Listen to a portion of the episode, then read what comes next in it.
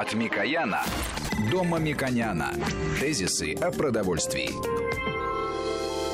Здравствуйте, студия Валерий Санфиров и Мушек Мамиконян, президент Местного совета Единого экономического пространства. Наступил уже и старый Новый год. Проблемы, которые остались в старом году, а в 2016, о темах, которые актуальны уже будут, наверное, в 2017. И вообще, вот, наверное, Мушек мы да, продолжим и... тему до 2030 года да, и, устойчивого да, развития. Новая эра началась с того, что мы все в стране и э, экспертное сообщество, правительство обсуждают стратегию развития России потому что предлагаются новые концепции, э, новые подходы, э, старые подходы, их сочетание, и очень важно, э, какая отраслевая стратегия будет для агропродовольственной тематики. Это очень важно, потому что наши потребители очень чувствительны как к цене продуктам, так и к качеству продуктам. И было бы правильно говорить о перспективах этой отрасли не с точки зрения товароведческой, что вот у нас моркови будет больше на столько-то процентов, мясо птицы будет на столько-то процентов, потому что на самом деле эти подходы э, теоретически к нам э, пришли ну, в хорошем смысле, э, с планового периода, когда ответственность за э, проектирование будущего относилась к группе специалистов, которые применяли на тот период современные математические методы, прогнозы, нормы, правила и давали инструкции. Современный мир и российский бизнес-мир, он очень конкурентен, сельское хозяйство очень конкурентная среда, очень много участников, и поэтому ценовая устойчивость как раз задается тем, что у нас достаточно много участников на каждом из рынков. У нас нету практически монопольных рынков. И поэтому э, общее видение, в каком направлении будет развиваться э, аграрная э, э, отрасль, аграрная промышленность в ближайшие 10-20 лет, э, очень зависит также от наших потребителей. Потому что потребители иногда могут э, быть слишком консервативны, потому что есть заинтересованные группы, эти группы не какие-то злодеи, а это э, группы компаний, группы маркетологов, которые имеют, собственно, такое же видение, э, как э, э, имели еще 10 лет тому назад, и они очень консервативно сохранили в этом видении. Есть э, люди более продвинутые, есть задачи, которые э, решаются для конкретной группы, и они вводят потребителей в, тех, в те или иные, с моей точки зрения, заблуждения, пугают тем или иными инновациями. Конечно, э, пищевая тематика должна быть консервативна, и это на самом деле очень правильно для э, любой страны.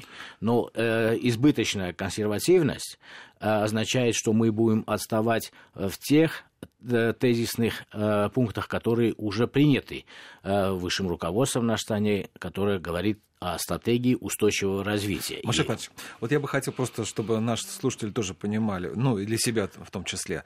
А, мы говорили в прошлом году о том, что а, нарком Микоян как раз привез технологии, от которых э, помогли нам преодолеть технологический разрыв. Да, и причем во многих она... отраслях. Это да. было очень интересно, что это был э, системный подход конвейерный, то есть высокопроизводительный, высокопоточный, а объемное производство. В каждой отрасли были созданы глобальные концептуальные предприятия где э, поток был обеспечен, вот тогда была новая техническая революция, конвейерный принцип. Так было при, при, при производстве мороженого. Мороженое как категория пришла, во-первых. Во-вторых, способы производства. Мясная промышленность, очень тяжелая, очень трудоемкая промышленность, она тоже была в максимальной степени для того периода была автоматизирована и переведена в систему, конвейерную систему. Вот эти принципы были переняты, и на этой принципе построилась, с моей точки зрения, очень эффективная, сильная пищевая промышленность э, к 70-80 э, году. Ну, основы были заложены тогда до войны. Хорошо, смотрите, мы, э, понятно, что у нас к 70-м годам уже действительно с этой, даже то, что появились холодильники благодаря наркому, ну, скажем так, Микояна, это тоже уже э, положительный факт для того времени, периода был. Но к тому времени мы не будем углубляться, но у нас появился опять технологический разрыв, опять у нас э, появилось достаточно много мест, где нужно было догонять, но сейчас, благодаря тем предприятиям современным, которые у нас в сельском хозяйстве появилось, видно, что у нас уже нету технологий технологического разрыва. То есть у нас самое современное предприятие, какие только есть в мире.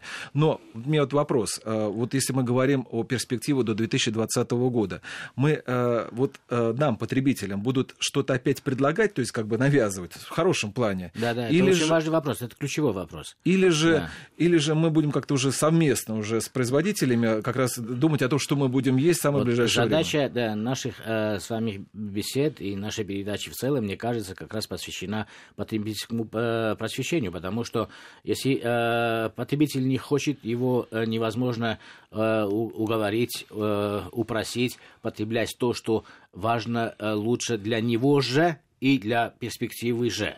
Я вот представил, что я могу привести такой элементарный, упрощенный пример. Представьте, что когда в России стало доступным индустриальное производство мороженого, и мороженое стало очень популярным продуктом, предположим, э, э, печать была бы не, монопо- монопольна, а какие-то производители, мастера, которые производили мороженое там, в локальном смысле, в каком-то кооперативе, предположим, да, они бы сказали, что вы знаете, там температура очень холодная, и у людей будет ангина. Ну, например, да. И вот эту чушь э, начали бы распространять, распространять, распространять. Это означало бы, что индустриальное э, производство мороженого, которое прогрессивно, которая навязана сверху, потому что система управления и э, планирования была такова, инвестиции были сделаны государственным средством, она бы получила препятствие с точки зрения понимания важности этого продукта и как лакомство, и как питание. Вот э, таких элементов в современном э, э, в современной России очень много. Почему? Потому что на самом деле мы, не замечая, очень часто э, возводим препятствия на э, индустриально правильных путях развития. Да, конечно, э, некоторые радиослушатели и моих даже коллеги Э, будут говорить, а, хорошо, послушаем, что он скажет следующий э, тезис, потому что он нам хочет что-то э, продать. Ну, в смысле, в кавычках продать, то есть какую-то э, систему. Наверное, в стране не хватает масла, хотят нам, ну, э, продать э, спред или что-то такое. Ну, обычно наша логика к этому предполагает. Нет, э, мы говорим не о конкретных продуктах. Мы сегодня говорим о стратегиях, которые э, решают те задачи, те вызовы, которые стоят не только перед Россией, не только перед россиянами, а стоят перед э, миром. И мы э, в прошлом цикле стали говорить об этом в контексте по поводу производства белка России на территории России, имеется в виду мясного белка, растительного белка, то есть как важного составляющего элемента питания.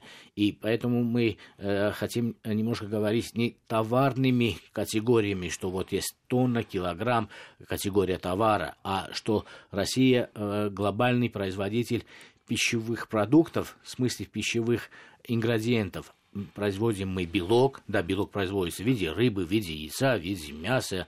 Мы производим огромное количество э, масел, это в виде подсолнечного масла, в виде там, кукурузного масла, в виде льняного масла. Вот это второй глобальный элемент, как любят э, э диетологи говорить, пирамиде питания. Да? А Россия производит огромное количество углеводов. Да, углеводы производят в каком виде? В виде зерновых, зернобобовых и других-других.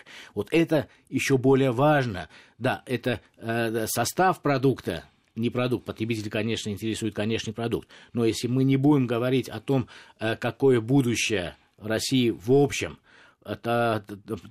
производстве этих продуктов и через какие товары России выгодно в будущем производить, то тогда мы немножко отстанем от концепции, которая в мире устоялась, принята и Организация Объединенных Наций э, в 2015 году утверждена, э, 17 вызовов, которые стоят перед человечеством. А это вызовы, которые говорят о том, что устойчивое развитие предполагает такие-то, такие-то, такие стратегические цели и решение этих стратегических целей. Среди них это снижение бедности, снижение неравенства, э, уничтожение голода или снижение голода.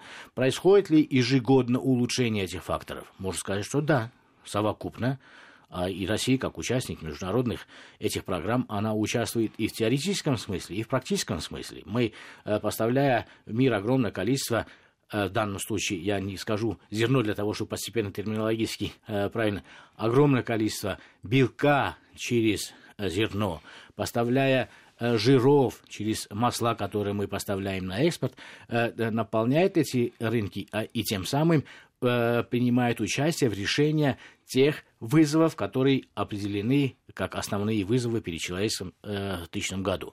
Вот в этом ракурсе мы должны сказать, а что Россия должна сделать так, чтобы она берегла себя, берегла свою землю, берегла свои водные ресурсы, экологию для того, чтобы э, долгосрочно быть поставщиком туда таких э, пищевых продуктов, и это очень важно, еще не только продуктов базовых сырьевых, а продуктов с высокой переработкой. Вот э, совсем э, ну, недавно, последние полгода, несколько раз обсуждалось на высоком уровне о том, что Россия достаточно много в валютном исчислении э, реализует на экспорт э, пищевой продукции. И это замечательно, потому что эти цифры соразмерны с оборонными э, поставками э, да, военного назначения. И эти цифры э, поражают, но одновременно некоторые оппоненты говорят о том, что давайте посмотрим, а сколько мы продовольствия в мире покупаем. И вот здесь мы находим, какие ключи должны быть, какие решения должны быть для того, чтобы стратегия наша направлена до 30 -го года... Конечно, мне кажется, это некорректно и нечестно, потому что мы же, мы же с вами говорили, что э, мы покупаем те продукты, к сожалению, которые у нас из-за климата не да, производятся. Да, да, конечно. И да. поэтому у нас мы можем... Но, но смотрите, да. вот э, невозможно представить, что мы покупаем на 25 миллиардов долларов продукты, которые у нас не производятся. Вот мы продаем продовольствие на э, 20 миллиардов, что больше, чем, предположим, э, э, оборонное оборудование продается. И э, покупаем на сумму большую, чем это, Э, пищевых продуктов, которые якобы у нас не производятся. Ну, на самом деле у нас не производятся. И если мы говорим о перечне этих продуктов, у нас получается, что, э, да, бананы у нас не растут. Ну, мы на 25 миллиардов, извините, бананов не едим. Э, лимоны тоже у нас там растут меньше, чем мы потребляем. Извините, тоже это не 25 миллиард, миллиардов. А если умозрительно посмотреть, что происходит, умозрительно происходит, что мы базовые сырьевые источники в виде белка, жира, углеводов, если мы берем тоннаж, продаем в мир значительно больше и покупаем по существенно высокой цене продукты глубокой переработки этих же товаров. Ну, к примеру, ну, я, э, ясный, яркий пример. В каждой категории можно об этом говорить. Ну, например, мы продаем огромное количество э, зерна, это означает, мы продаем э, муки, которая не является мукой, она становится мукой уже за пределами Российской Федерации. Из этой муки в огромном количестве разных стран делают конечные э, кондитерские или э, макаронные изделия, и мы в определенном количестве это покупаем. То есть мы продаем зерно и в 2, в 3, 4 раза дороже покупаем фантики. Почему? Мы покупаем упакованную, уже изготовленную продукцию, в котором содержится та же наша мука, Та, э, тоже наше масло, которое используется при производстве этих макарон. Так, яичный белок, который мы имеем, э, собственно, в избытке, и покупаем мы фантики. Это о чем говорит? Это говорит о том, что в стратегии дальнейшего развития мы должны предусматривать глубокую переработку всех продуктов у нас и стремиться как на экспорт отправлять э, продукты не первого передела, а конечного передела. Это, конечно, такая тяжелая задача, она непростая задача. Каждая страна защищает экономический передел у себя. И в этом случае мы увидим, что наш импорт продуктов, которые даже при эмбарго э, э, против нас введено, контрмер, которые мы внесли, они э, существенно уменьшились. Мы импортозамещение имеем очень существенно, но с очень хорошим эффектом именно в сырьевых отраслях где мы покупали мясо, сейчас практически мясо там меньше 10% покупают. Это огромные изменения. И имеем огромные излишки на экспорт, то есть мы нетто-экспортеры э, да, еще более простых э, категориях товаров. А что означает еще более простых, чем мясо категориях товаров? Это зерно. То есть мы кормам продаем это еще более простая. Или масло, да, это продукт первого передела, но все равно это не, не сложный продукт, который является уже там кондитерским или там каким-то э, ну, специальным продуктом, где высокая прибавочная стоимость. Поэтому вот эта концепция позволяет решить вопросы э, баланса финансового баланса между экспортом и импортом, это очень важно, но одновременно решает э, некоторые элементы тех целей, которые стоят в устойчивом развитии. Какие это элементы? Это снижение потерь при переработке. Вот представьте, вот зерно, когда возится, есть потери, есть. При хранении есть потери, есть. Э, при транспортировке есть потери, есть. Когда это зерно транспортируется на Запад, есть потери, есть. Там перерабатывается, есть потери. А потом мы все это готовым продуктом возвращаем сюда. А если все это будет делаться внутри одного цикла, одного места, то транспортировок будет меньше. А что означает транспортировка вообще? Мы всегда все измеряем деньгами. Настало время, и мир, сейчас экономисты, выдающиеся умы мира э, и э, научная среда мира считает, как считать э, ВВП все-таки э, стран, считать с точки зрения денег, как и раньше, как мы сегодня считаем, или все-таки считать с другими категориями, которые имеют коэффициенты корректировки, сберегаем ли мы ресурсы для будущего. Ну, да вот совсем недавно опубликованы шокирующие цифры, что человечество за всю свою жизнь, вот сейчас вот мы, на планете нагромоздили э, э, э строительных, технических, инфраструктурных сооружений в 12 раз, ну, больше 10 раз, я точную цифру не помню, превышающих э, биосистему э, самой планеты. Мы сами представляем, что мы наделали как человечество. То есть то, что э, создал человек, э, в 10 раз тяжелее, чем то, что биосфера э, сама сформировала и эволюционно создала. И э, в августе прошлого года ученые посчитали, что мы уже подъедаем то, что генерирует э, сама природа. Это означает, что Рубикон уже пройден, не то, что он близок. Поэтому э, считать ВВП только с точки зрения э, да, роста э, э, объема и предложения в ценах, с точки зрения будущего и разумного совсем, ну, можно сказать, катастрофически ошибочно. Поэтому нужны какие-то новые методы подхода и в планировании, и в представлении, что производить, как производить и как потреблять. И здесь еще возникает вопрос не только законов, не только науки, не только производственных возможностей, но и знаний и этики потребления. Потому что мы э, очень кратко касались этики потребления, избыточного потребления, когда там э, сумасшедший фантик продает ту, э, ту же конфету, которая состоит из углевода и жира, но она стоит несколько раз дороже и, и так далее, и так далее. Это тоже очень важно но это отдельная тема. Маша Клач, вот э, да, у нас год экологии, поэтому мы часто как раз у нас инкорпорируется эта тема в то, что уже идет, делается на государственном уровне, но есть еще вопросы как вот ментальности простой, да, ну как думают люди. Например, вот мы с вами много достаточно говорили, что вот когда покупаешь, не надо тратить лишние деньги, надо да. вот покупать то, что нужно тебе в день, да. там столько-то количество белка, не надо переплачивать за, ну действительно за, бесп... за то, что ничего не стоит для организма. Если вы думаете, что это воспринимается большей частью наших даже слушателей, я думаю, что мы будем, наверное, неправы, если так скажем. Ну, конечно. К сожалению, это идет очень медленно. То есть Потому даже... что нужно сказать, что дорогу осилит э, идущий, это первое. И я могу э, сказать, что э, если будут э, научные э, наши эксперты, которые участвуют в нашей программе, э, популяризаторами правильных идей, а не люди, которые не понимают и говорят об этом, постепенно-постепенно э, ситуация будет меняться. Люди, э, конечно, многие понимают, но быстрые изменения сделать невозможно, потому что есть устоявшиеся заинтересованные группы огромных компаний, которые, естественно, менять технологии и переводить их в совершенно другую сферу особенно невыгодно или совсем невыгодно. Но в мире происходит э, явление, которое обычный потребитель, я хотел бы им подсказать, он обычно это не видит. И это очень интересно, и, кстати, на нашей территории это происходит. И это великолепные примеры.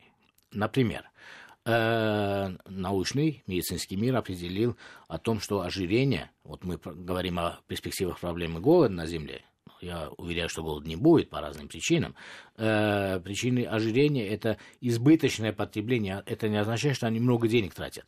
Они покупают обычные простые товары, но эти товары содержат огромное количество сахаров или жиров, или избыточное количество калорий, так скажем, да, и э, человек автоматически, обычный человек до недавнего времени автоматически э, пил э, напиток газированный с сахаром, и он предполагал, ну, стаканчик водички вроде я выпил и немножко сладкого, да, ну, на самом деле а мое поколение воспринимало, а сколько здесь может быть сахара. Я помню, как газировка продавалась на улицах, и когда наливали на дно капельку там сахара, там, ну, подкрашенного там сиропа, да, и э, водички. То есть это, ну, на самом деле, вода просто вкусная. И это воспринималось так. А когда ученые нам раскрыли, что вот эти современные газированные напитки, они становятся все слаще и слаще, что каждый стакан содержит 5-6 кусочков сахара, то да, мир пришел э, сначала в ужас от того, как подростки э, имеют ожирение, как во всем мире эта э, программа э, борьбы с ожирением становится слишком актуальной, и для России она актуальна э, также. Это связано как раз не э, с избыточным количеством э, затрат на потребление, а недостаточно для того, чтобы покупать э, те продукты, которые э, э, носят именно те пищевые э, ингредиенты, которые рекомендуют наши врачи, и нам нужно. Это белки, это волокна через э, э фрукты, овощи и так далее, и так далее. И э, здесь э, возникает э, важная тема, как распознать, и вот тот пример, который я хотел э, сказать, он, мне кажется, ну, очень очевидный и очень хвалебный. Э, во всем мире, когда в школах, э, ну, в развитых странах стали э, запрещать даже в прямом смысле продавать во время учебного процесса известные напитки, ну, сладкого характера не будем называть их, корпорации, которые имеют очень хорошие знания, знания и изучают перспективы, они как раз относятся к принципам устойчивого развития, там, э, какого будет потребление в будущем, как будет думать человек будущего, они прекрасно это поняли. Да, конечно, они не хотели э, терять свой рынок, но первый шаг они ушли, делали э, без сахара, аналогичные напитки. И более того, они существенные капитальные средства переложили из дальнейшего развития производства сладких вод, сладких напитков в полезнейшие продукты, которые будут всегда для э, потребителей во всех странах, например, молочной промышленности. И это очень хороший пример э, промышленного э, э предпринимательства, промышленной политики, потому что они прекрасно понимают жидкости, то есть работа с жидкостями, автоматизация жидкостей, клапаны одинаковые, системы разлива одинаковые, все одинаково, они хорошо этим владеют. И вместо того, чтобы делать те напитки, которые явно не будут приниматься обществом в будущем, они стратегически определили, ушли в молочную промышленность. Ну, для наших радиослушателей будет, наверное, э, ну, для некоторых, конечно, будет новостью, что э, крупнейшая компания э, PepsiCo является крупнейшим производителем молока в России. И они диверсифицируют свое производство не с точки зрения только страновой. Это не означает, что они в нашей стране не открыли э, заводы, которые производят э, сладкие напитки. Они ушли в те отрасли, которые социально поддерживаемые, социально значимые, и они и социально, и экономически, и политически имеют будущее. Вот поэтому вот такие перемены происходят, и это принимают такие решения транснациональные уважаемые компании. Поэтому мы тоже должны думать, в каких направлениях перспектива и в каких категориях перспектива для России, для того, чтобы не только обеспечить своих людей, но и выходить на экспортные рынки с такими великолепными продуктами. Маша Ильич, вот если я слушаю заседание правительства, где обсуждаются проблемы АПК, то там как раз по-прежнему эксперты, даже я бы сказал, что на уровне, наверное, каких-то ведомств говорят о том, что у нас не хватает там вот именно в таких больших объемах крупного рогатого скота, вот все в терминах прошлого века. Если мы говорим о стратегии до 2030 года, на федеральном уровне у нас понимания, вот, о чем вы говорили сейчас, такого вообще вот нету. Ну, можно сказать, что это и критика в мой адрес, потому что я также являюсь экспертом, входим мы в разные экспертные э, группы, э, но э, на самом деле инерция э, давления, как мыслить э, а мыслим мы пока э, так, что у нас была экономическая травма, мы потеряли, мы должны восстановиться. Но этот интервал занимает 30 лет, потому что 91-92 год, начало падения, уже прошло 25 э, лет, и еще мы планируем на 10-15 лет вперед. Мы полвека. Мы не должны вернуться в структуру производства полувековой да- давности, потому что уже мир изменился, во-первых, наши знания изменились, наши потребности и возможности изменились. Давайте мы проектировать будем даже не то, что будет через 10-20 лет, а то, что будет через 50 для того, чтобы обогнать мир. Маша Каша, об этом мы поговорим уже во второй части программы. Тезисы о продовольствии.